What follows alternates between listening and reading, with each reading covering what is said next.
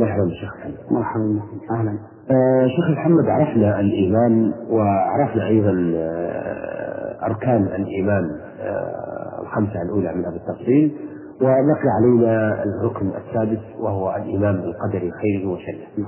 نريد ان تحدثنا عنه وتبارك الله. بسم الله الرحمن الرحيم، الحمد لله رب العالمين والصلاه والسلام على نبينا محمد وعلى اله واصحابه اجمعين. الايمان بالقدر هو احد اركان الايمان السته التي بينها رسول الله صلى الله عليه وسلم لجبريل حين ساله عن الايمان. والايمان بالقدر امر هام جدا، وقد تنازع الناس في القدر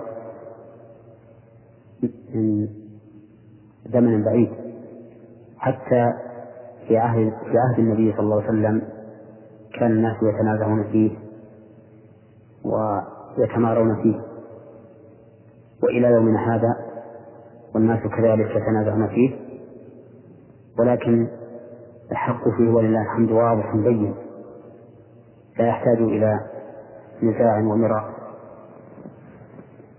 فالإيمان بالقدر أن تؤمن بأن الله سبحانه وتعالى قد قدر كل شيء، كما قال الله تعالى وخلق كل شيء فقدره تقديرا. وهذا التقدير الذي قدره الله عز وجل تابع لحكمته وما تقتضيه هذه الحكمة من غايات حميدة وعواقب نافعة للعباد في معاشهم ومعادهم. ويدور الإيمان بالقدر على الإيمان بأمور أربعة، أحدها العلم، وذلك أن تؤمن إيمانا كاملا بأن الله سبحانه وتعالى قد أحاط بكل شيء علما، أحاط بكل شيء مما مضى ومما هو حاضر ومما هو مستقبل، سواء كان ذلك مما يتعلق بأفعاله عز وجل أو بأفعال عباده، فهو محيط بها جملة وتفصيلا بعلمه الذي هو موصوف به أزلا وأبدا. وأدلة هذه المرتبة كثيرة في القرآن وفي السنة. قال الله تبارك وتعالى إن الله لا يخفى عليه شيء في الأرض ولا في السماء، وقال الله تعالى وعنده مفاتح الغيب لا يعلمها إلا هو ويعلم ما في البر والبحر وما تسقط من ورقة إلا يعلمها ولا حبة في ظلمات الأرض ولا رطب ولا يابس إلا في كتاب مبين.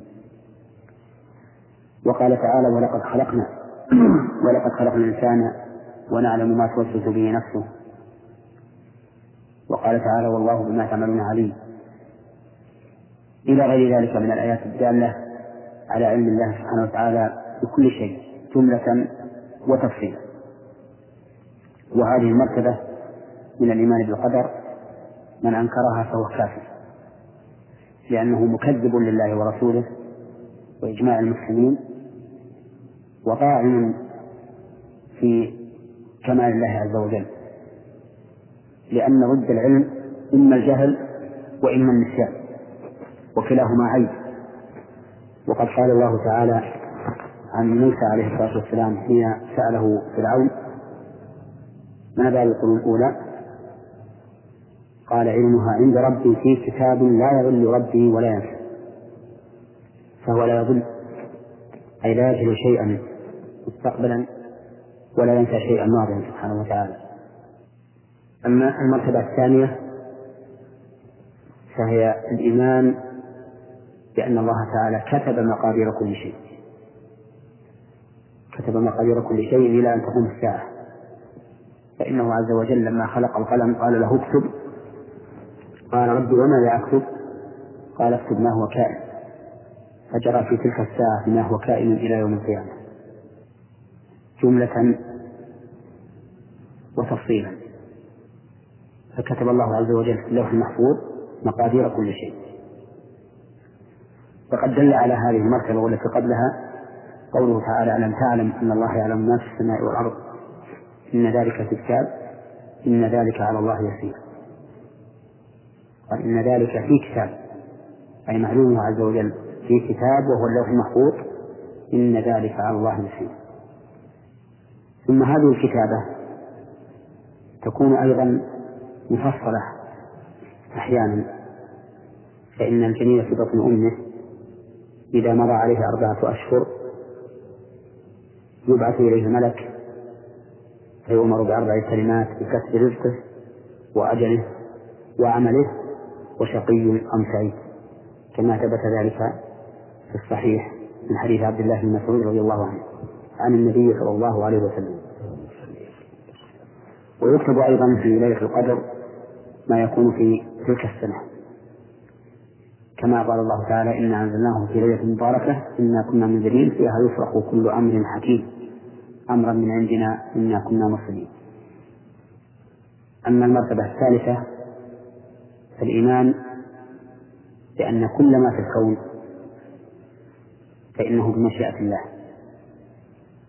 فكل ما في الكون فهو حادث بمشيئة الله عز وجل، سواء كان ذلك مما يفعله هو عز وجل أو مما يفعله الناس، أو بعبارة أعم مما يفعله المخلوق. قال الله تبارك وتعالى: ويفعل الله ما يشاء. وقال تعالى: ولو شاء لهداكم أجمعين. وقال تعالى: ولو شاء ربك لجعل الناس أمة واحدة. وقال تعالى: إن يشاء يذهبكم ويأتي بخلق جديد. إلى غير ذلك من النصوص الكثيرة الدالة على أن فعله عز وجل واقع بمشيئته، وكذلك أفعال الخلق واقعة بمشيئته، كما قال الله تعالى: ولو شاء الله ما اقتتل الذين من بعدهم من بعد ما جاءتهم البينات ولكن اختلفوا فمنهم من آمن ومنهم من كفر ولو شاء الله ما اقتتلوا ولكن الله يفعل ما يريد. وهذا نص صريح بأن أفعال العبد قد شاءها الله عز وجل، ولو شاء الله أن لا يفعل لم يفعل. أما المرتبة الرابعة في الإيمان بالقدر فهي الإيمان بأن الله تعالى خالق كل شيء، والله عز وجل هو الخالق وما سواه مخلوق، فكل شيء فالله تعالى خالق، فالمخلوقات مخلوقة لله عز وجل، وما يسر منها من أفعال وأقوال مخلوق لله عز وجل أيضا، لأن أفعال الإنسان وأقواله من صفاته، فإذا كان الإنسان مخلوقا كانت صفاته أيضا مخلوقة لله عز وجل. ويدل لذلك قوله تعالى: والله خلقكم وما تعملون. فنص الله تعالى على خلق الإنسان وعلى خلق عمله، قال: وما تعملون. وقد اختلف الناس فيما هنا هل هي مصدرية أو موصولة، وعلى كل تقدير فإنها تدل على أن عمل الإنسان مخلوق لله عز وجل. هذه 4 مراتب لا يتم الإيمان بالقدر إلا بالإيمان بها، ونعيدها فنقول: أن تؤمن بأن الله تعالى عليم بكل شيء جملة وتفصيلا.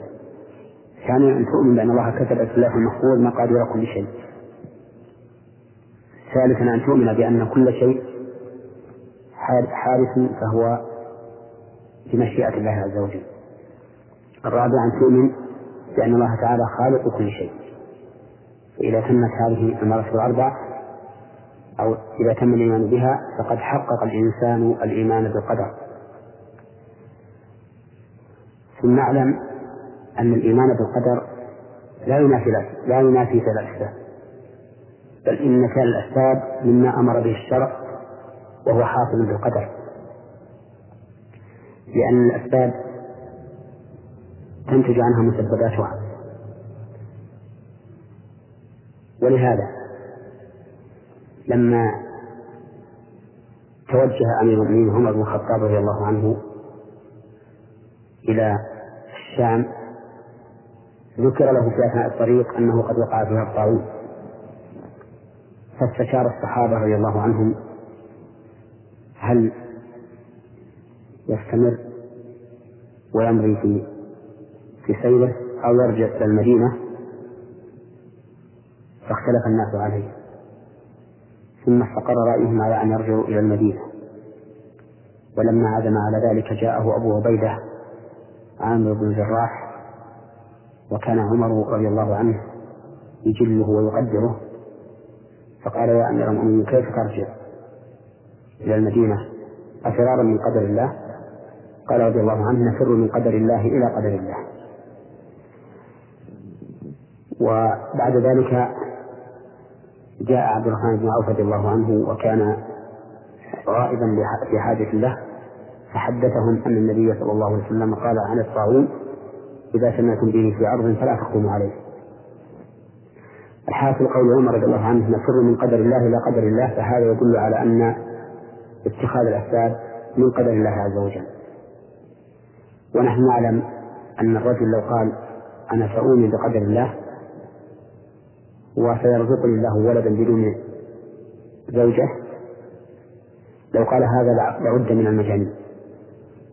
كما أنه لو قال: أنا أؤمن بقدر الله ولم أسعى في طلب الرزق ولم يتخذ أي سبب للرزق، لعد ذلك من الشبه.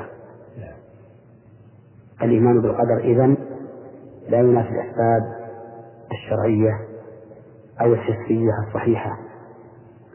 أما الأسباب الوهمية التي يدعي أصحابها أنها أسباب وليست كذلك، فهذه لا عبرة بها ولا يلتفت إليها.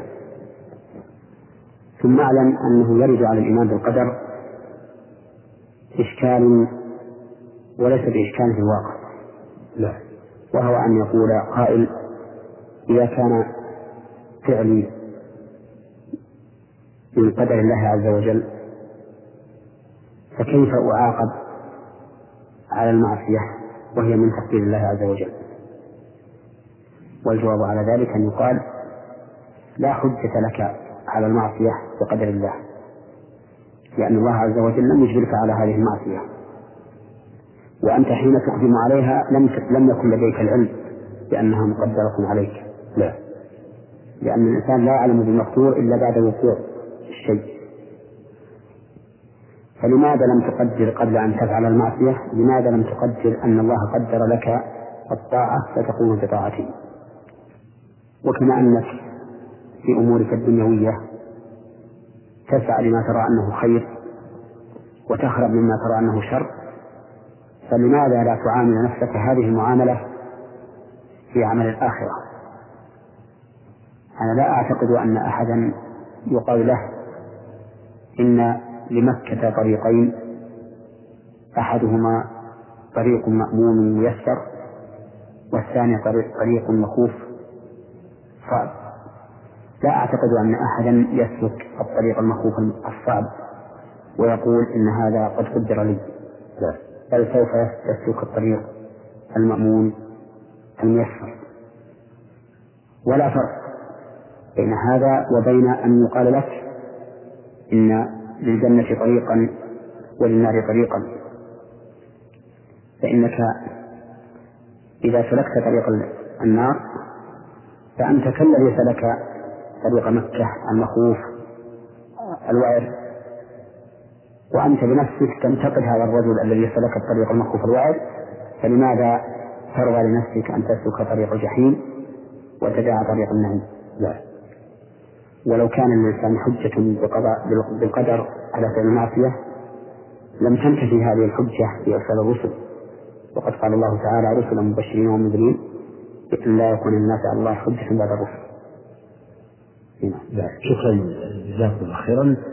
الشيخ محمد، عرفنا في لقاءاتنا الماضية خاصة في اللقاء الماضي القريب عرفنا الإيمان وعرفنا أيضا أركان الإيمان الستة، وتحدثتم عنها.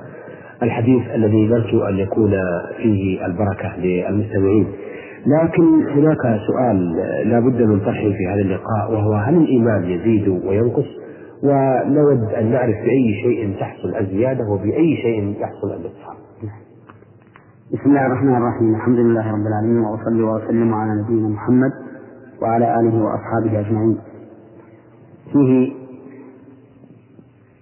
كلمة باقية في الإيمان بالقدر لا يسيرة، وهي أن الإيمان بالقدر له ثمرات جميلة على سير الإنسان وعلى قلبه، لأنك إذا آمنت بأن كل شيء بقضاء الله وقدره فإنك عند السراء تشكر الله عز وجل ولا تعجب بنفسك ولا ترى أن هذا الأمر حصل منك بحولك وقوتك، ولكنك تؤمن بأن هذا سبب، إذا كنت قد فعلت السبب الذي نلت به ما يسرك، وأن الفضل كله بيد الله عز وجل،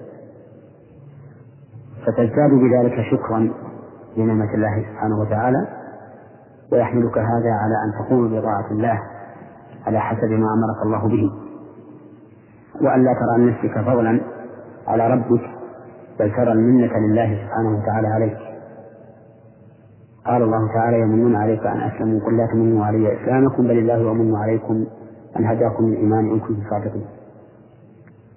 كما أنك إذا أصابتك الضراء فإنك تؤمن بالله عز وجل وتستسلم ولا تندم على ذلك ولا يلحقك الحسرة. ألم ترى إلى قول النبي عليه الصلاة والسلام: المؤمن القوي خير وأحب إلى الله من المؤمن الضعيف.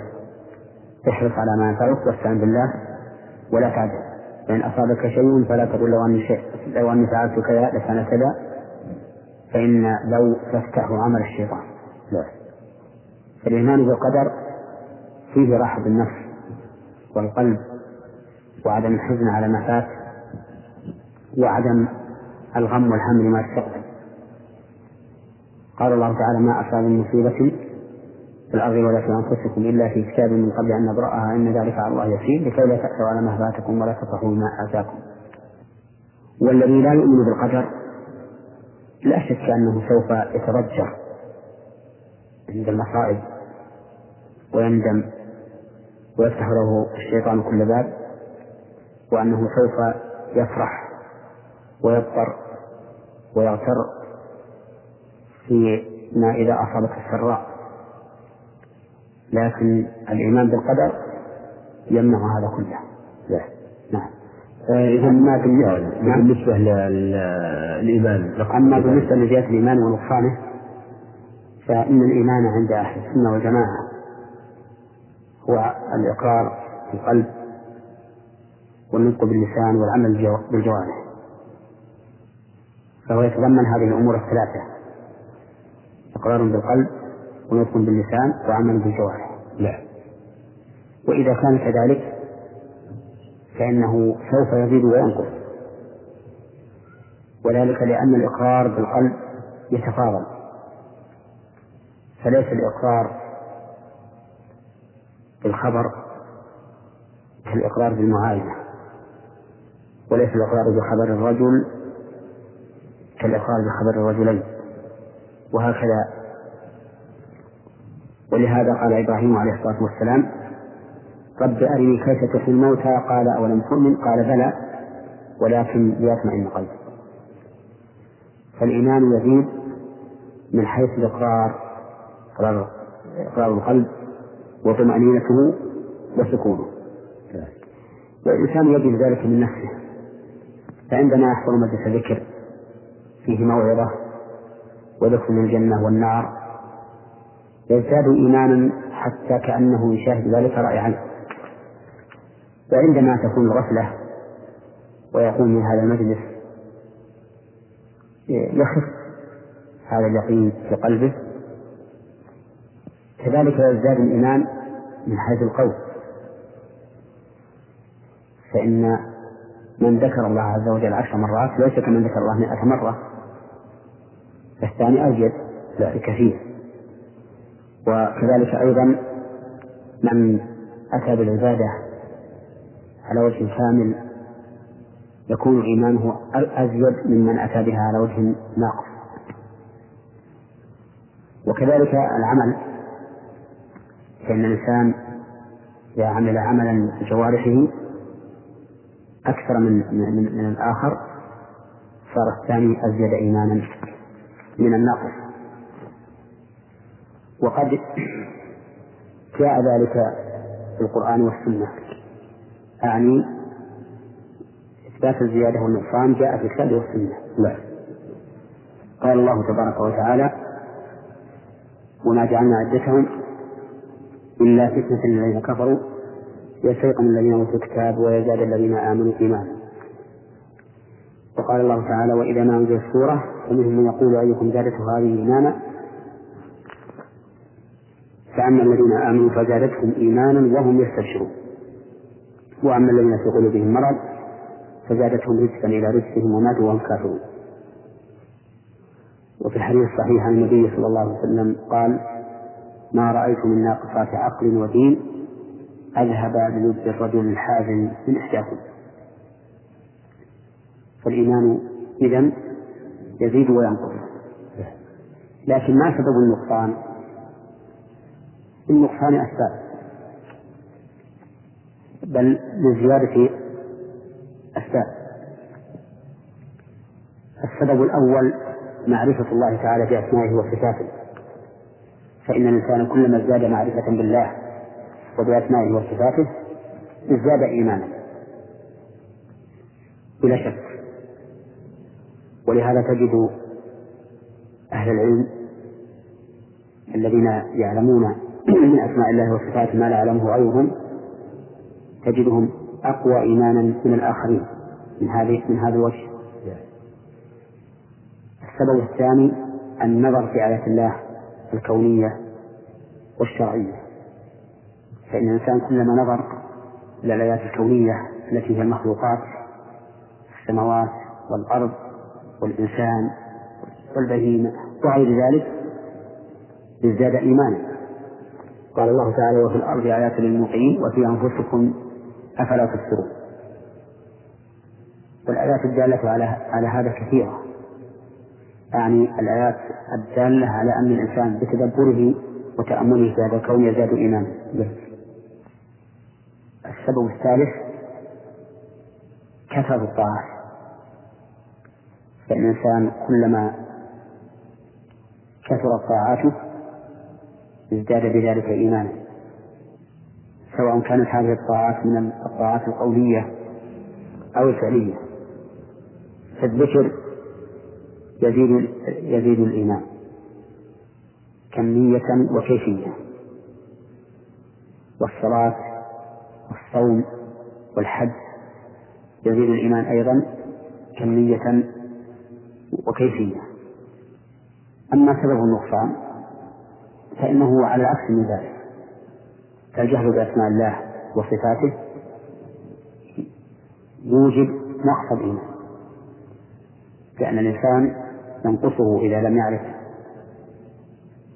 أسماء الله وصفاته، ينقصه العلم بهذه الأسماء والصفات التي تزيد في الإيمان. كذلك السبب الثاني الإعراض عن التفكر في آيات الله الكونية والشرعية، فإن هذا يسبب نقص الإيمان أو على الأقل ركوده وعدم نموه. الثالث فعل المعصية، فإن للمعصية آثارا عظيمة على القلب وعلى الإيمان، ولهذا قال النبي عليه الصلاة والسلام: لا يزني الزاني حين يزني وهو مؤمن.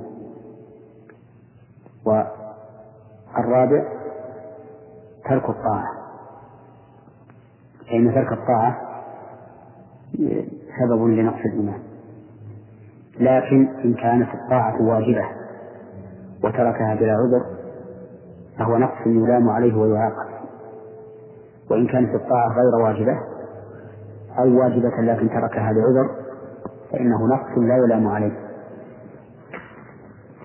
ولهذا جعل النبي صلى الله عليه وسلم النساء ناقصات عقل ودين، وعلل نقصان دينها بأنها إذا حارت لم تصلي ولم تصل، مع أنها لا تلام على ترك الصلاة والصيام في حال الحيض بل هي مأمورة بذلك، لكن لما فاتها الفعل الذي يقوم به الرجل صارت ناقصة عن الرجل من هذا الوجه.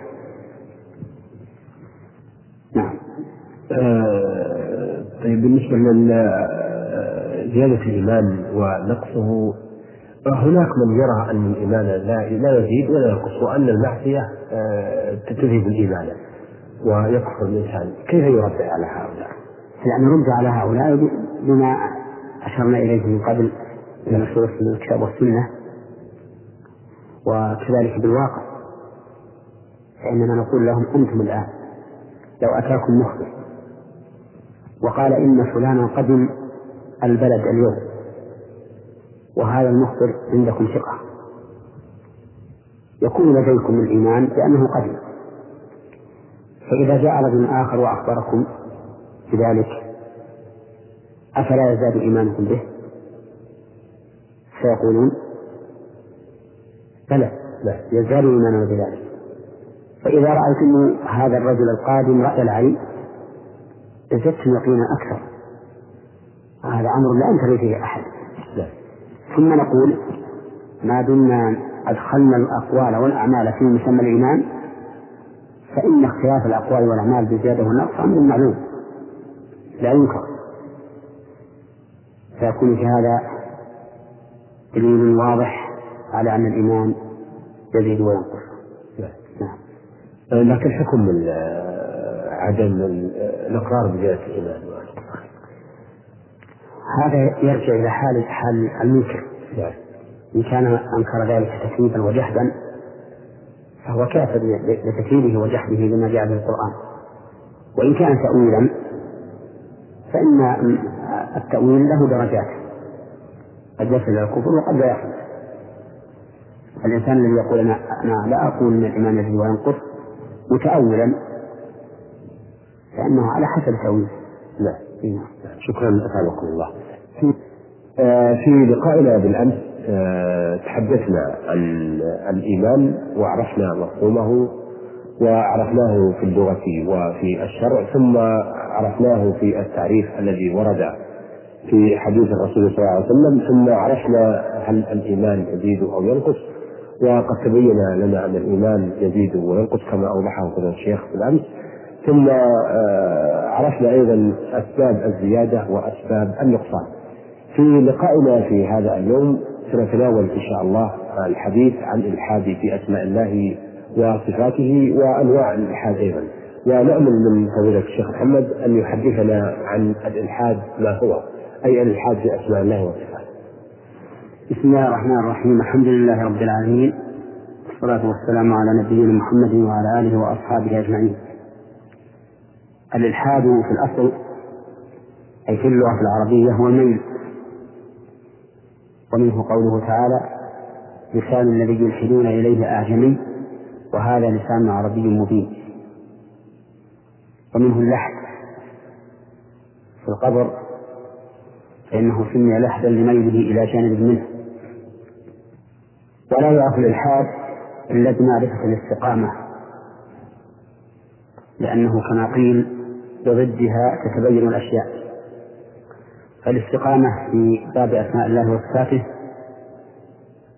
أن نجري هذه الأسماء والصفات على حقيقتها اللائقة بالله عز وجل من غير تحريف ولا تعطيل ولا تشكيك ولا تمثيل، كما مر علينا في القاعدة التي يمشي عليها أهل السنة والجماعة في هذا الباب. فإذا عرفنا الاستقامة في هذا الباب فإن خلاف الاستقامة هو الإلحاد. وقد ذكر أهل العلم في الإلحاد في أسماء الله تعالى أنواعا، منها وقد ذكر أهل العلم في الإلحاد في أسماء الله تعالى أنواعا يجمعها أن نقول هو الميل بها عما يجب اعتقاده فيها. فالنوع الأول أن ينكر شيء منها أو مما دلت عليه من اختصاص، مثل أن ينكر اسم الرحمن من أسماء الله كما فعل أهل الجاهلية،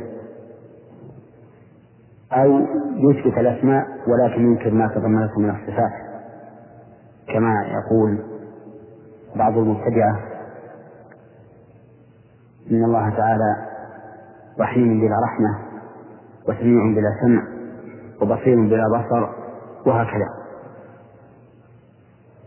النوع الثاني أن يسمي الله تعالى بما لم يسمي به نفسه، ووجه كونه إلحادا أن أسماء الله سبحانه وتعالى توقيفية فلا يحل لأحد أن يسمي الله تعالى باسم لم يسمي به نفسه، لأن هذا من القول على الله بلا علم ومن العدوان على الله عز وجل أيضا،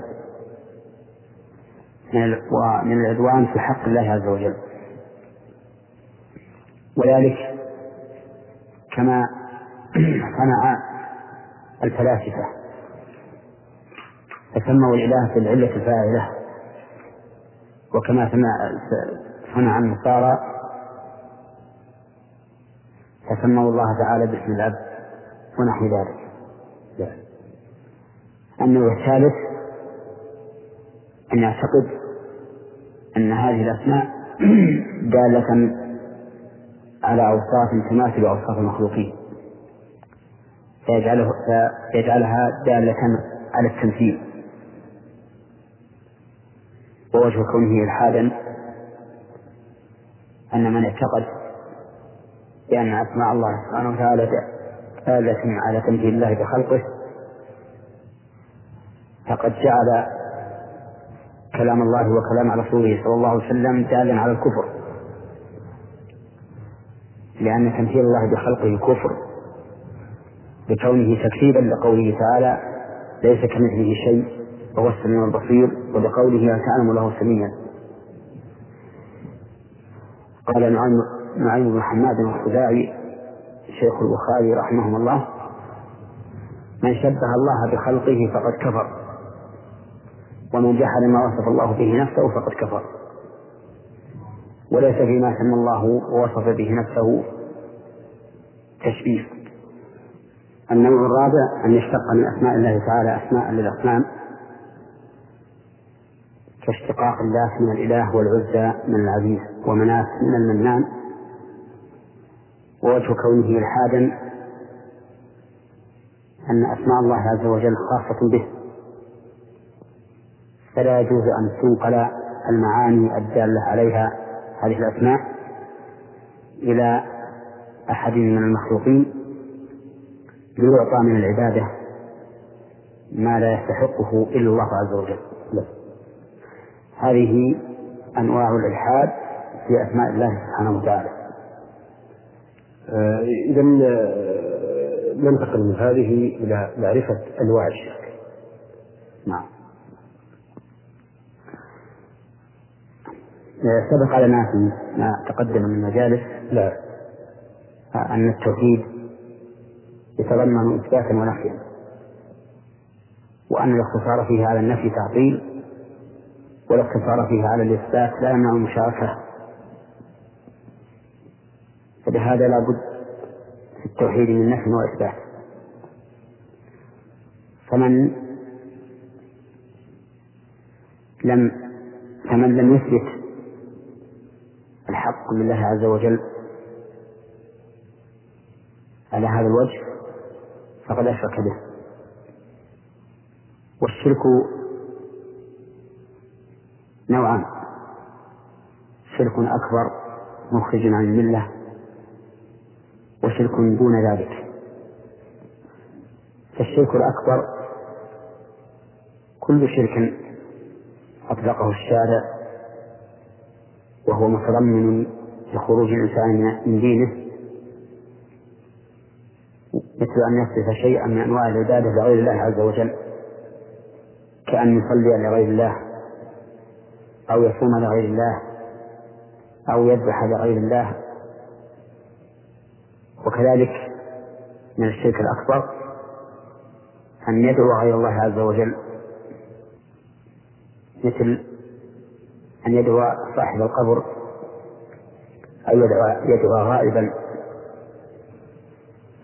ليغيثه من أمر لا يقدر عليه إلا الله عز وجل. وأنواع الشرك معلومة فيما كتبه أهل العلم.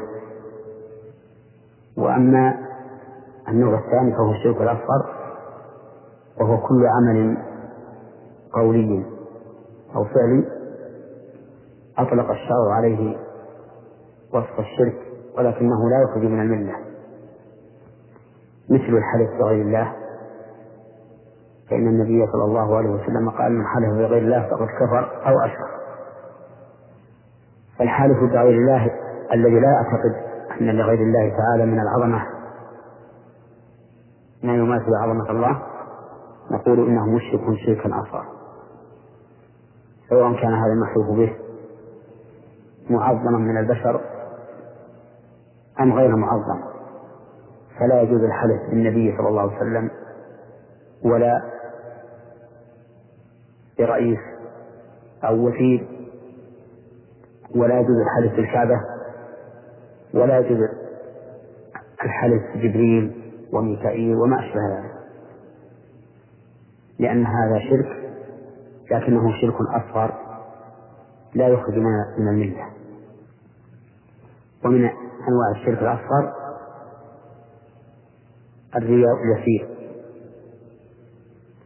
مثل أن يقوم الإنسان يصلي لله عز وجل ولكنه يزين صلاته لأنه يرى أحدا من الناس، لأنه يعلم أن أحدا من الناس يراه فيزين صلاته من أجل مراعاة الناس، فهذا يشرك شركا أكبر لأنه فعل العبادة لله لكن أدخل عليها على التزيين مراعاة للخلق. وكذلك لو أنفق ماله في شيء يتقرب به إلى الله لكنه أراد أن يمدحه الناس بذلك فإنها لم يشرك شركا أكبر. وأنواع الشرك الأصغر أيضا كثيرة معلومة في كتب أهل العلم. نحن عرفنا أنواع الشرك، لكن هل هناك تعريف محدد لكل نوع منها؟ نعم، ذكرنا أن الشرك الأصغر كل ما أطلق عليه الشارع اسم الشرك أو وصف الشرك ولكنه لا يخرج من الملة، وأن الشرك الأكبر كل ما أطلق الشارع عليه اسم الشرك أو وصف الشرك وهو مخرج من الملة. لكن في ما فهمناه الآن أن الشرك يكون في العبادة، لكن هل ترك العبادة يسمى شركا؟ لأنه ورد فيما رواه مسلم صلى الله عليه وسلم إن بين الرجل والشرك والكفر ترك الصلاة. نعم، فالترك هل يكون شركا؟ نعم، هو شرك من حيث المعنى العام، لأن تارك الصلاة تهاونا إنما تركها لهواه فقدم هواه على طاعة الله عز وجل فكان مشركا بهذا الاعتبار، كما قال الله تعالى أفرأيت من اتخذ إلهه هواه وأضله الله على علمه إلى آخره، فكل من اتبع هواه مقدما له على طاعة الله عز وجل فإن فعله هذا نوع من الشرك، وإن كان الشرك بالمعنى الأخص لا يشمل الترك. لا أتابق الله بهذا. أيضا عرفنا في الحلقات الماضية الشيء الكثير والحمد لله عن التوحيد، وفي بداية لقائنا هذا نود أن نعرف ما هو دين الإسلام. الحمد لله رب العالمين، وأصلي وأسلم على نبينا محمد وعلى آله وأصحابه أجمعين. الإسلام بالمعنى العام هو التعبد لله تعالى بما شرعه من العبادات التي جاءت بها رسله، منذ أن تعبد الله تعالى عباده بشرعه إلى أن تقوم الساعة، فيشمل ما جاء به نوح عليه الصلاة والسلام من الهدى والحق، وما جاء به موسى، وما جاء به عيسى، ويشمل ما جاء به إبراهيم عليه الصلاة والسلام إمام الحنفاء،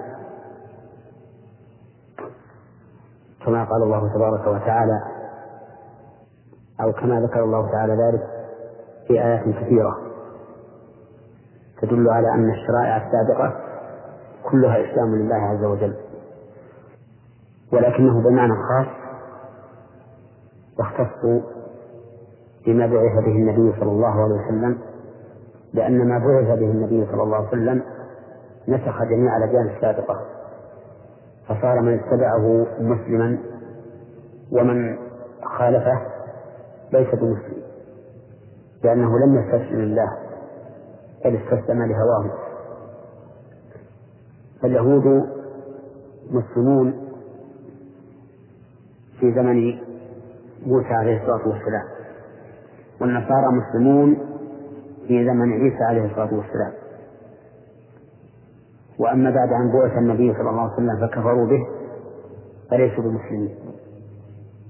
ولهذا لا يجوز لأحد أن يعتقد أن دين اليهود والنصارى الذي يدينون به اليوم دين صحيح مقبول عند الله مساو بدين الإسلام، بل من اعتقد ذلك فهو كافر خارج عن دين الإسلام، لأن الله عز وجل يقول إن الدين عند الله الإسلام، ويقول عز وجل ومن يبتغي غير الإسلام دينا فلن يقبل منه. وهذا الإسلام الذي أرسل الله إليه هو الإسلام الذي امتن الله به على محمد صلى الله عليه وسلم وأمته، لقوله تعالى اليوم أكملت لكم دينكم وأتممت عليكم نعمتي ورضيت لكم الإسلام دينا. وهذا نص صريح في أن من سوى هذه الأمة بعد أن بعث محمد صلى الله عليه وسلم ليسوا على الإسلام. وعلى هذا فما يدين الله به لا يقبل منه ولا ينفعهم يوم القيامة، ولا يحل لنا أن نعتبره دينا قائما قويما. ولهذا يخطئ خطأ كبيرا من يصف اليهود والنصارى بأنهم إخوة لنا، أو يقول إن أديانهم اليوم قائمة لما أسلفناه آنفا. وإذا قلنا إن الإسلام هو التعبد لله سبحانه وتعالى بما شرع شمل ذلك الاستسلام له ظاهرا وباطنا، فيشمل الدين كله عقيدة وعملا وقولا. أما إذا قرن الإسلام بالإيمان فإن الإسلام يكون بمعنى الأعمال الظاهرة من نطق اللسان وعمل الجوارح، والإيمان الأعمال الباطنة من العقيدة وأعمال القلوب. ويدل على هذا التفريق قوله تبارك وتعالى قالت الأعراب آمنا قل لم تؤمنوا ولكن قولوا أسلمنا ولما يدخل الإيمان في قلوبكم. أعمال الظاهرة من نطق اللسان وعمل الجوارح، والإيمان الأعمال الباطنة من العقيدة وأعمال القلوب. ويدل على هذا التفريق قوله تبارك وتعالى قالت الأعراب آمنا قل لم تؤمنوا ولكن قولوا أسلمنا ولما يدخل الإيمان في قلوبكم، وقوله تعالى لقصة لوط فأخذنا من كان فيها من المؤمنين فما وجدنا فيها غير بيت من المسلمين، فإنه فرق هنا بين المؤمنين والمسلمين، لأن البيت الذي كان في القرية بيت الإسلامي في ظاهره، إذ أنه يشمل امرأة لوط التي خانته وهي كافرة. وأما من أخرج منها ونجا فإنهم المؤمنون حقا الذين دخل الإيمان في قلوبهم. ويدل لذلك أي الفرق بين الإيمان والإسلام عند اجتماعهما حديث عمر بن الخطاب رضي الله عنه، وفيه أن جبريل سأل النبي صلى الله عليه وسلم عن الإسلام والإيمان، فقال له النبي صلى الله عليه وسلم الإسلام أن تشهد أن لا إله إلا الله وأن محمدا رسول الله وتقيم الصلاة وتؤتي الزكاة وتصوم رمضان وتحج البيت. وقال في الإيمان أن تؤمن بالله وملائكته وكتبه ورسله واليوم الآخر وبالقدر خيره وشره. فالحاصل أن الإسلام عند الإطلاق يشمل الدين كله ويدخل فيه الإيمان، وأنه إذا قرن مع الإيمان فسر بالأعمال الظاهرة من أقوال اللسان وأعمال الجوارح، وفسر الإيمان بالأعمال الباطنة من اعتقادات القلوب وأعمالها. نعم. إذن تعريف الإيمان بالمعنى، لدينا تعريف الإيمان بالمعنى أو الدين بالمعنى العام، ولدينا تعريف يخص الله. نعم، لدينا تعريف الإسلام بالمعنى العام، نعم، وتعريف له بالمعنى الخاص يقترن بالإيمان. يقترن بالإيمان، نعم، هو ما جاء في حديث الرسول صلى الله عليه وسلم. نعم، ما جاء في الحديث وبالآيتين. لا في الحديث الرسول فصل تفصيلا لمفردات الدين. نعم. أيضا نريد أن نعرف ما هو الطاغوت، أي ما معناه وما هي اشتقاقاته. الطاغوت مشتق من الطغيان، والطغيان مجاوزة الحد، ومنه قوله تعالى: إنا لما طغى الماء حملناكم في الجارية، يعني لما زاد عن الحد المعتاد حملناكم في الجارية، يعني في السفينة. وأحسن ما قيل في تعريفه ما ذكره ابن القيم رحمه الله، أنه أي الطاغوت كل ما تجاوز به العبد حده من معبود أو متبوع أو مطاع. فالأصنام التي تعبد من دون الله طواغيت، والعلماء علماء السوء الذين يدعون إلى الضلال من الطواغيت أيضا، الذين يدعون إلى البدع وإلى تحريم ما حرم الله أو تحريم ما أحل الله،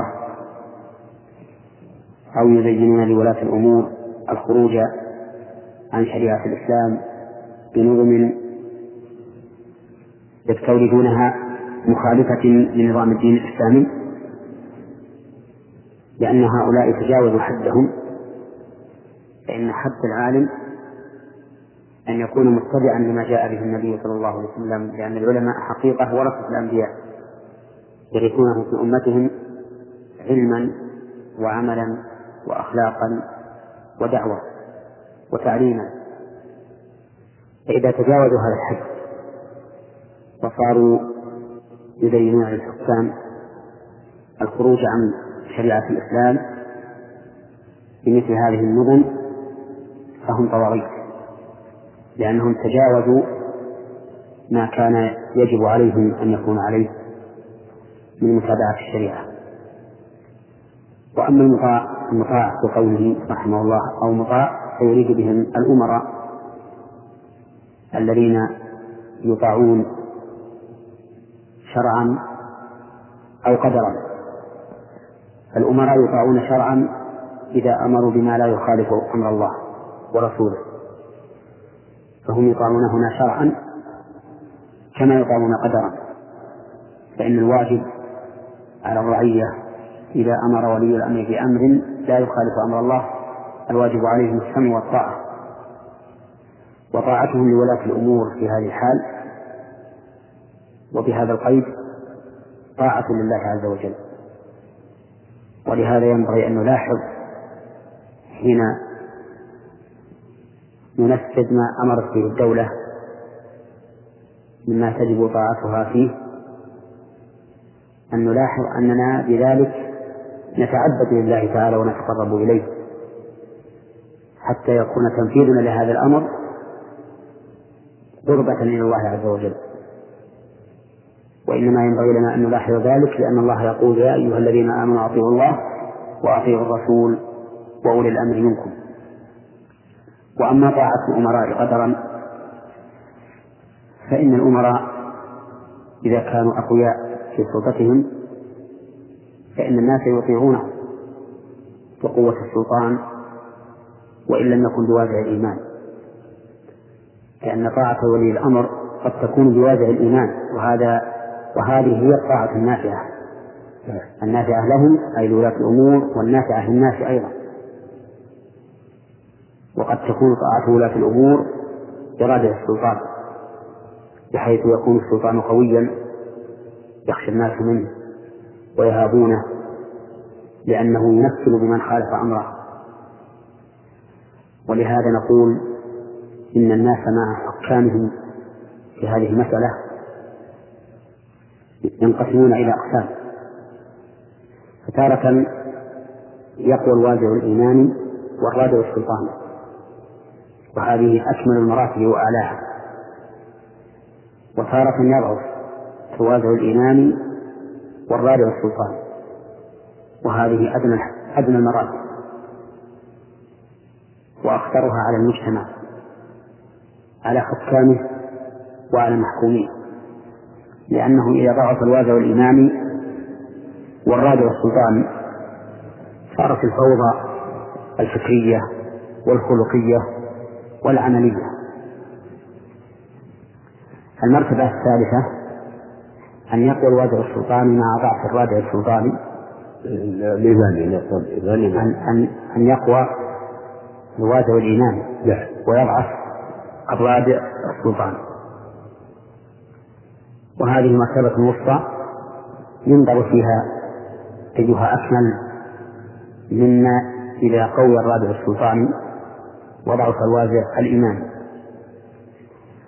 فإنه في المظهر إذا قوي الرادع السلطاني يكون أصلح للأمة، لكن الأمة إذا اختفى أو إذا اختفت قوة السلطان فلكت عن حالها وسوء عملها، لأن الوازع الإيماني ضعيف. أما إذا قوي الوازع الإيماني وضعف السلطاني فقد يكون المظهر أدنى من المظهر في المرتبة الأخرى، لكنه في ما بين الإنسان وبين ربه إذا اختفى الرادع السلطاني يكون أصلح. على كل حال هذه مراتب أربعة: قوة الإيمان والسلطان، وضعف الإيمان والسلطان، وقوة الإيمان وضعف السلطان، وقوة السلطان وضعف الإيمان. فالمهم أننا نقول إنه ينبغي لنا عند تنفيذ أوامر السلطان أن نعتقد أننا بذلك نتقرب به إلى الله عز وجل. وإنما قال ابن القيم: ما تجاوز أن الطاغوت ما تجاوز به العبد حده من معبود أو مسبوع أو مطاع، لأن الأمير أو ولي الأمر الذي يطاع قد يأمر بما يخالف أمر الله ورسوله، فإذا أمر بما يخالف أمر الله ورسوله فإنه لا سمع له ولا طاعة، ولا يجوز لنا أن نطيعه في معصية الله سبحانه وتعالى، لأن الله تعالى جعل طاعتهم تابعة بطاعة الله ورسوله، كما يفهم من سياق الآية: يا أيها الذين آمنوا أطيعوا الله وأطيعوا الرسول وأولي الأمر منكم، ولم يقل وأطيعوا أولي الأمر، فدل هذا على أن طاعتهم غير مستقلة بل هي تابعة لطاعة الله ورسوله. وقد ثبت عن النبي صلى الله عليه وسلم أن الطاعة في المعروف أو في المعروف أي فيما أقره الشرع، وأما ما أنكره فلا يجوز أن يطاع فيه أي مخلوق حتى لو كان الوالد أو الوالدة يأمرانك بمعصية الله، فإنه لا يحل لك أن تطيعهما، لأن طاعة الله تعالى مقدمة على كل طاعة. فإذا أطاع الإنسان أميره أو ولي أمره في معصية الله فقد تجاوز به حده. شكرا لكم الله. عشنا في اللقاء الماضي الطاغوت من حيث الاشتقاق والمعنى، والحقيقة تحدثتم أو نقلتم التعريف له أنه كل ما تجاوز به العبد حده من معبود أو مسموع أو مطاع. وكان الحقيقة في الحديث عن السلطة ضعفها وقوة وضعف الإيمان أو قوتهما أو ضعف أحدهما وقوة الآخر، لكن في بداية لقائنا هذا نود أن نعرف ما هي صفة الحكم بغير ما أنزل الله. بسم الله الرحمن الرحيم، الحمد لله رب العالمين، والصلاة والسلام على نبينا محمد وعلى آله وأصحابه أجمعين. الحكم بغير ما أنزل الله ينقسم إلى قسمين: القسم الأول أن يبطل حكم الله ليحل محله حكم آخر طاغوتي، بحيث يلغى الحكم بالشريعة بين الناس ويجعل بدله حكم آخر من وضع البشر،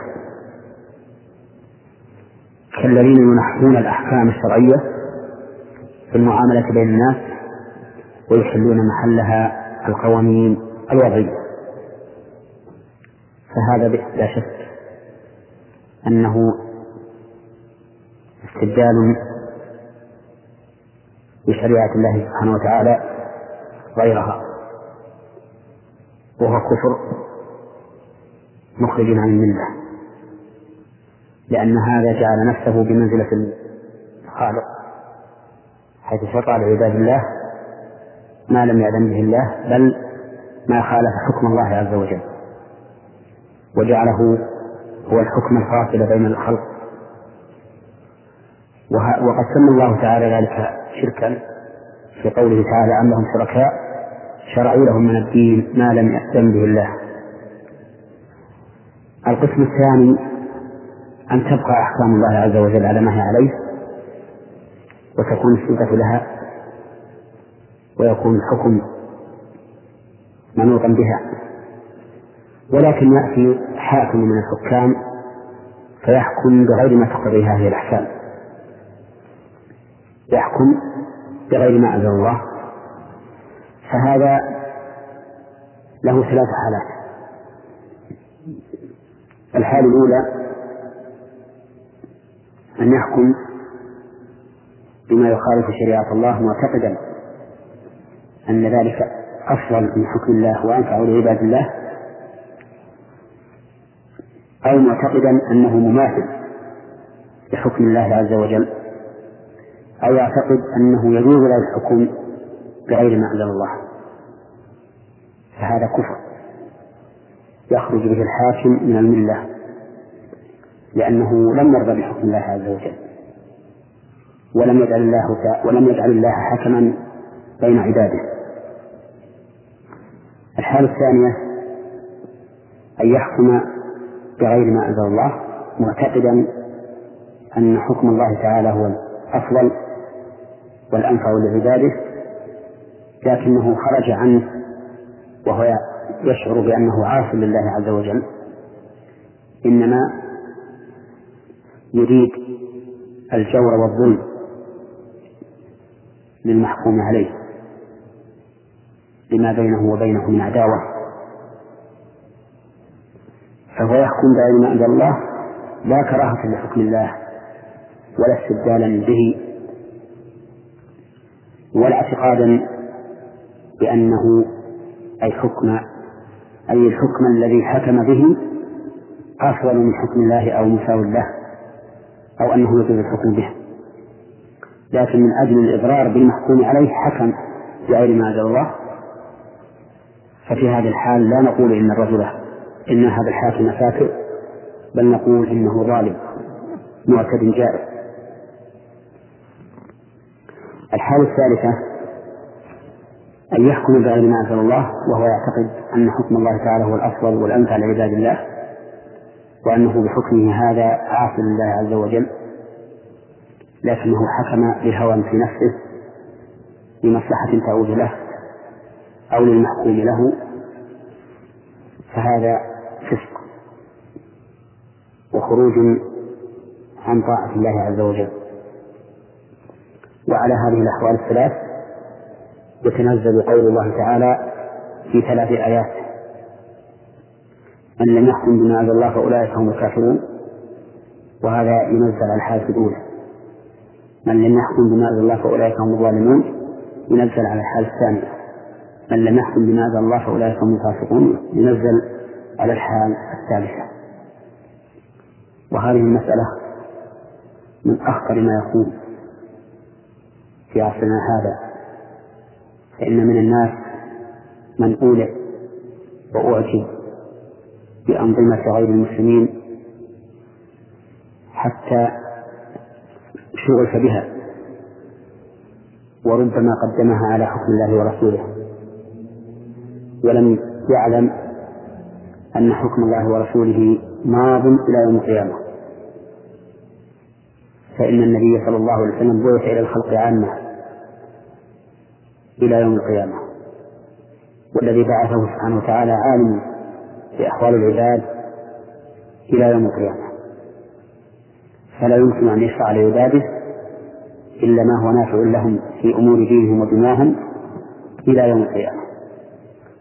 فمن زعم أو توهم أن غير حكم الله تعالى في عصرنا أنفع لعباد الله من الأحكام التي ظهر شرعها في عهد النبي صلى الله عليه وسلم فقد ضل ضلالا مبينا، فعليه أن يتوب إلى الله وأن يرجع إلى رشده وأن يفكر في أمره. لكن ذكرتم في الظالم والفاسق أشياء متقاربة تقريبا فيما نتصور أو تكون متداخلة، وهي أن يحكم بغير ما أنزل الله وهو يعلم أن حكم الله أفضل، لكنه يريد أن يتشفى بنفسه من أحد أو يطبق حكم على شخص ما جاء عن الله عز وجل. وبين الذي يحكم أيضا وهو يعلم أن حكم الله هو أو يعلم بحكم الله عز وجل ويعلم أنه هو الحكم السديد، لكنه لمصلحة في نفسه أو لهوى لنفسه أو ليوافق أيضا هوى للمحكوم عليه أو ينفع المحكوم عليه. ما الفرق بينهم؟ الفرق بينهما أن الذي نصبه بأنه ظالم حسب لطلب العدوان على المحكوم عليه، وإن لم يكن له فيه مصلحة ولم ينظر إطلاقا إلى مصلحة المحكوم له، لكن أهم شيء عنده هو الجور والظلم بالنسبة لهذا المحكوم عليه. لا. أما الآخر فهو نظر إلى مصلحة المحكوم له ولم يكن يشعر في نفسه أن يظلم ذلك الرجل المحكوم عليه، ولهذا لا يفرق في المحكوم عليه بين أن يكون فلانا أو فلانا، لأنه إنما يريد مصلحة المحكوم له أو يريد أن يجوز إلى نفسه هو منفعه أو ما أشبه ذلك. فهذا هو الفرق بينهم. خيركم الله. مما يدخل في أصول الدين أيضا بعض العادات التي تنتشر بين الناس ولعل منها الكهانة، فنود في لقائنا هذا أن نعرف ما هي الكهانة. الكهانة استعالة مأخوذة من الكهن وهو التخرف والكناس في الحقيقة بأمور لا أساس لها، وكانت في الجاهلية صنعة لأقوام تتصل بهم الشياطين وتسترق السمع من السماء وتحدثهم به ثم يأخذون الكلمة التي سمعوها من السماء، الكلمة التي نقلت إليه من السماء بواسطة هؤلاء الشياطين، ويضيفون إليها ما يضيفون من القول ثم يحدثون بها الناس. فإذا وقع الشيء مطابقا لما قالوا اغتر بهم الناس واتخذوه مرجعا في الحكم بينهم وفي استنتاج ما يكون في المستقبل. ولهذا نقول الكاهن هو الذي يخبر عن المغيبات في المستقبل. لا. والذي يأتي إلى الكاهن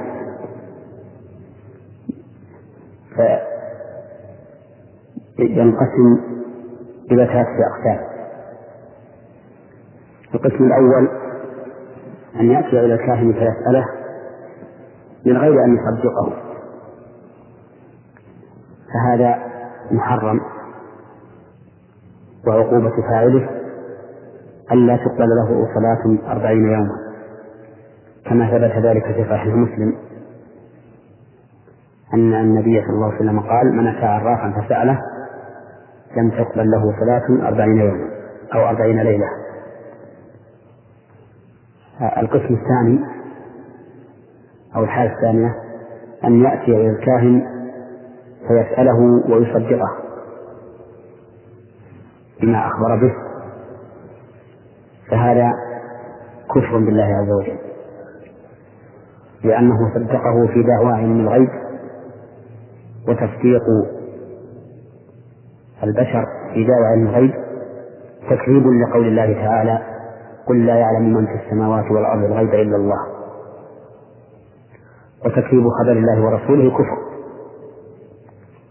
ولهذا جاء في الحديث الصحيح: من أتى كاهنا فصدقه بما يقول فقد كفر بما أنزل على محمد صلى الله عليه وسلم. القسم الثالث أو الحالة الثالثة أن يأتي إلى الكاهن فيسأله ليبين حاله للناس، وأنها كهانة وتمويه وتضليل، فهذا لا بأس به. ومن ذلك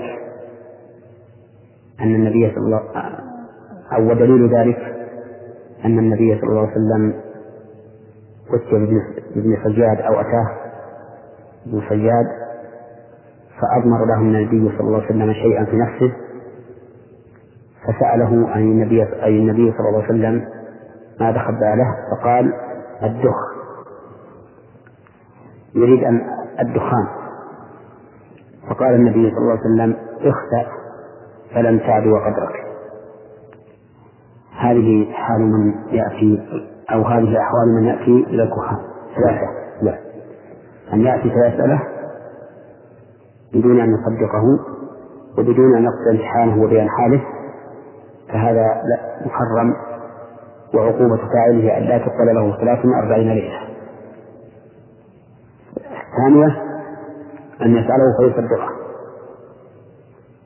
وهذا كفر بالله عز وجل، يجب على الإنسان أن يتوب منه ويرجع الله عز وجل، وإلا مات على الكفر. الحالة الثالثة أن يأتيه فيسأله ليمتحنه ويبين حاله للناس، فهذا لا بأس به. لا، شكرا لكم الله.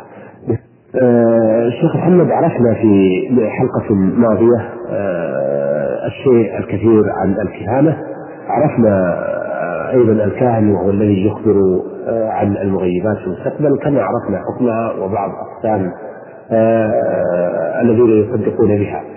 حبنا أيضا لو عرفنا أحوال الناس الذين يرتادون الكهنة والكهان. نعم، ذكرنا في الحلقة الماضية أن أحوالهم ثلاث: الأولى أن يأتي إلى الكاهن فيسأله بدون أن يصدقه ولا يقصد بذلك بيان حاله، فهذا آثم وعقوبته ألا تقل له 43 يوما. والحال الثاني أن يأتيه فيسأله ويصدقه، وهذا كافر، لأنه مكذب لقول الله تعالى: قل لا يعلم من في السماوات والأرض الغيب إلا الله. الحالة الثالثة أن يأتي إليه فيسأله ليمتحنه ويبين حاله للناس ودجله وافتراءه، وقلنا إن هذا لا بأس به. ومن المعلوم أن الشيء الذي يكون مباحا إذا أفضى إلى شيء، إذا أفضى إلى محذور فإنه يكون محذورا. لا، فلو قدر أنه في هذه الحالة الثالثة إذا أتى إليه ليمتحنه ويبين حاله أن يغتر به من يغتر من الناس، فإنه في هذه الحال لا يفعل ولا يأتي إليه ولو لهذا القصد الصحيح، لأن القاعدة أن ما أفضى إلى محذور فهو محذور. نعم. أيضا نريد أن نعرف التنجيم وحكمه. التنجيم مأخوذ من النجم، وهو الاستدلال بالأحوال الفلكية على الحوادث الأرضية، بمعنى أن يربط المنجم ما يقع في الأرض أو ما سيقع في الأرض بالنجوم، بحركاتها وطلوعها وغروبها واقترانها وافتراقها وما أشبه ذلك. والتنجيم نوع من السحر وهو محرم لأنه مبني على أوهام لا حقيقة لها، فلا علاقة لما يحدث في الأرض بما يحدث في السماء.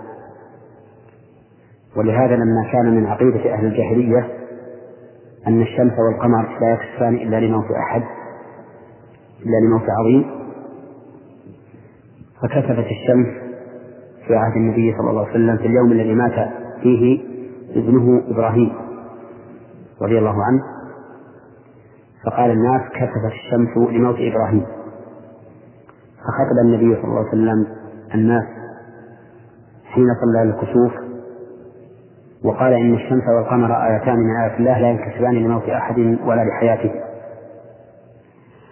فأبطل النبي صلى الله عليه وسلم ارتباط الحوادث الأرضية في الأحوال الفلكية، وهو كذلك. وكما أنه أي التنجيم بهذا المعنى نوع من السحر، فهو أيضا سبب للأوهام والانفعالات النفسية التي ليس لها حقيقة ولا أصل، فيوقع الإنسان في أوهام وتشاؤمات ومتاهات لا نهاية لها. هناك نوع آخر من التنجيم وهو أن الإنسان يستدل بطلوع النجوم على الأوقات والأزمنة والفصول، فهذا لا بأس به ولا حرج فيه، مثل أن نقول إنه إذا دخل من الفلاني فإنه يكون قد دخل موسم الأمطار وقد دخل وقت نضوج الثمار أو ما أشبه ذلك، لا، فهذا لا بأس به ولا حرج فيه. نعم. يعني هذا يكون من باب استقراء السنن الكونية. نعم، هذا كما نقول إذا ذهبت الشمس فقد دخل وقت الظهر، لا، وإذا غربت دخل وقت المغرب وما أشبه. لكن هل هناك علاقة بالتنجيم أو بين التنجيم وبين الكهانة التي عرفناها في أول هذه الحلقة؟ نعم، العلاقة بينهما هو أن كل نوع مبني على الوهم والدجل وأكل أموال الناس بالباطل وإدخال الهموم والغموم عليهم وما أشبه ذلك. نعم. لكن أيهما أخطر على المسلمين؟ هذا ينبني على شيوع هذا الأمر بين الناس، فقد يكون في بعض البلاد لا أثر للتنجيم عندهم إطلاقا، لا، ولا يهتمون به ولا يصدقون به، ولكن الكهانة منتشرة عندهم فتكون أخطر، لا، وقد يكون الأمر بالعكس. لكن من حيث واقع الكهانة والتنجيم فإن الكهانة أخطر وأعظم. نعم. ذكرتم في حديثكم عن التنجيم أنه نوع من السحر، فما هو السحر؟ نعم، السحر قال العلماء هو عبارة عن كل ما لطف وخفي سببه بحيث يكون له تأثير خفي لا يطلع عليه الناس، وهو بهذا المعنى يشمل التنجيم والكهانة، بل إنه يشمل التأثير بالبيان والفصاحة، كما قال النبي عليه الصلاة والسلام إن من البيان لا سحر، لا، فكل شيء يكون له أثر لكنه ليس شيئا معلوما أي ذلك مؤثر فإنه نوع من السحر. لكن هل ما المقصود باللطافة في قولكم السحر كل ما لطف وخفي سببه؟ يعني اللطافة معناها الشيء الخفي اللطيف، وأبدو الشيء الجميل الكبير البين، كما مثلا هذا الساحر يعمل عملا يستجلب ود المسحور حتى يتعلق به تعلقا عظيما، أو يستجلب يفرته منه حتى يضره ضررا عظيما، مع أن هذا الذي سحر وحصلت له المحبة العظيمة أو النصرة العظيمة لا يعرف هذا الشيء ويخفى عليه سببه. نعم. طيب ما حكم السحر وما حكم تعلم السحر؟ محرم، بل هو كفر إذا كانت وسيلته الاستعانة بالشياطين. قال الله تبارك وتعالى: واتبعوا ما تتلو الشياطين على ملك سليمان وما كفر سليمان ولكن الشياطين كفروا يعلمون الناس السحر وما أنزل على الملكين ببابل هاروت وماروت وما يعلمان من أحد حتى يقولا إنما نحن فتنة فلا تكفر فيتعلمون منهما ما يفرقون به بين المرء وزوجه وما هم بضارين به من أحد إلا بإذن الله ويتعلمون ما يضرهم ولا ينفعهم ولقد علموا لمن اشتراه ما له في الآخرة من خلاق. فتعلم هذا النوع من السحر وهو الذي يكون بواسطة الاستعانة بالشياطين كفر، واستعماله أيضا كفر وظلم وعدوان على الخلق، ولهذا يقتل الساحر إما ردة وإما حدا، فإن كان سحره على وجه يكفر به فإنه يقتل قتل ردة وكفر، وإن كان سحره لا يصل إلى درجة الكفر فإنه يقتل حدا دفعا لشره وأداه عن المسلمين. لا نعم. لكن هل السحر حقيقة أم أنه يتخيل أو تخيلات؟ السحر حقيقة ولا شك، وهو مؤثر حقيقة، لكن كونه يقلب الشيء أو يحرك الساكن أو يسكن المتحرك هذا خيال وليس حقيقة. انظر إلى قول الله تبارك وتعالى في قصة السحرة في آل فرعون، يقول عز وجل: سحروا أعين الناس واسترهبوهم وجاءوا بالسحر العظيم. قال سحروا أعين الناس لا واسترهبوهم وجاءوا بالسحر العظيم. كيف سحروا أعين الناس؟ سحروا أعين الناس حتى صار الناس ينظرون إلى هذه الحبال والعصي كأنها ثعابين تمشي، كما قال تعالى في القصة: يخيل إليه من سحرهم أنها تسعى.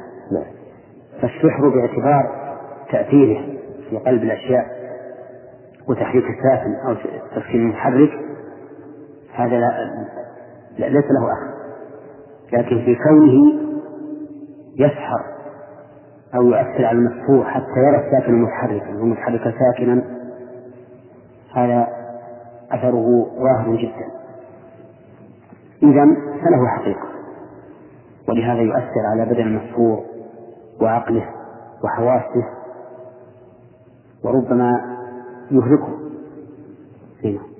لما نقول ان اداه السحر او التي مثلا يراها الانسان هذه لا تتغير عن الحقيقه التي عليه جامدها الحدث، لكن الاثر ياتي على حواس الانسان الرائي او المسحور. طيب يا شيخ، تحدثتم عن الكهانه وعرفتم الكاهن وعرفتم ايضا السحر، لكن هل هناك علاقه بين الكهانه والسحر؟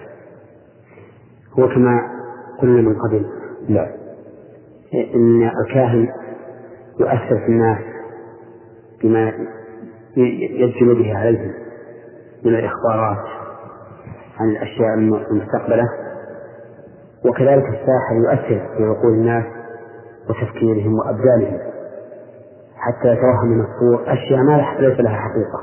لا.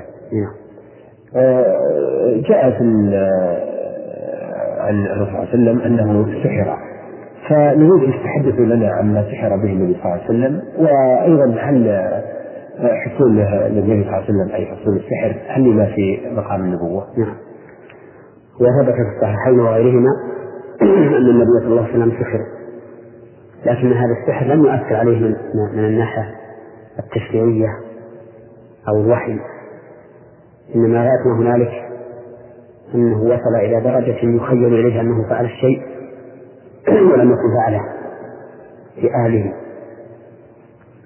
وهذا السحر الذي وقع له كان من يهودي يقال له لبيد بن العاصم،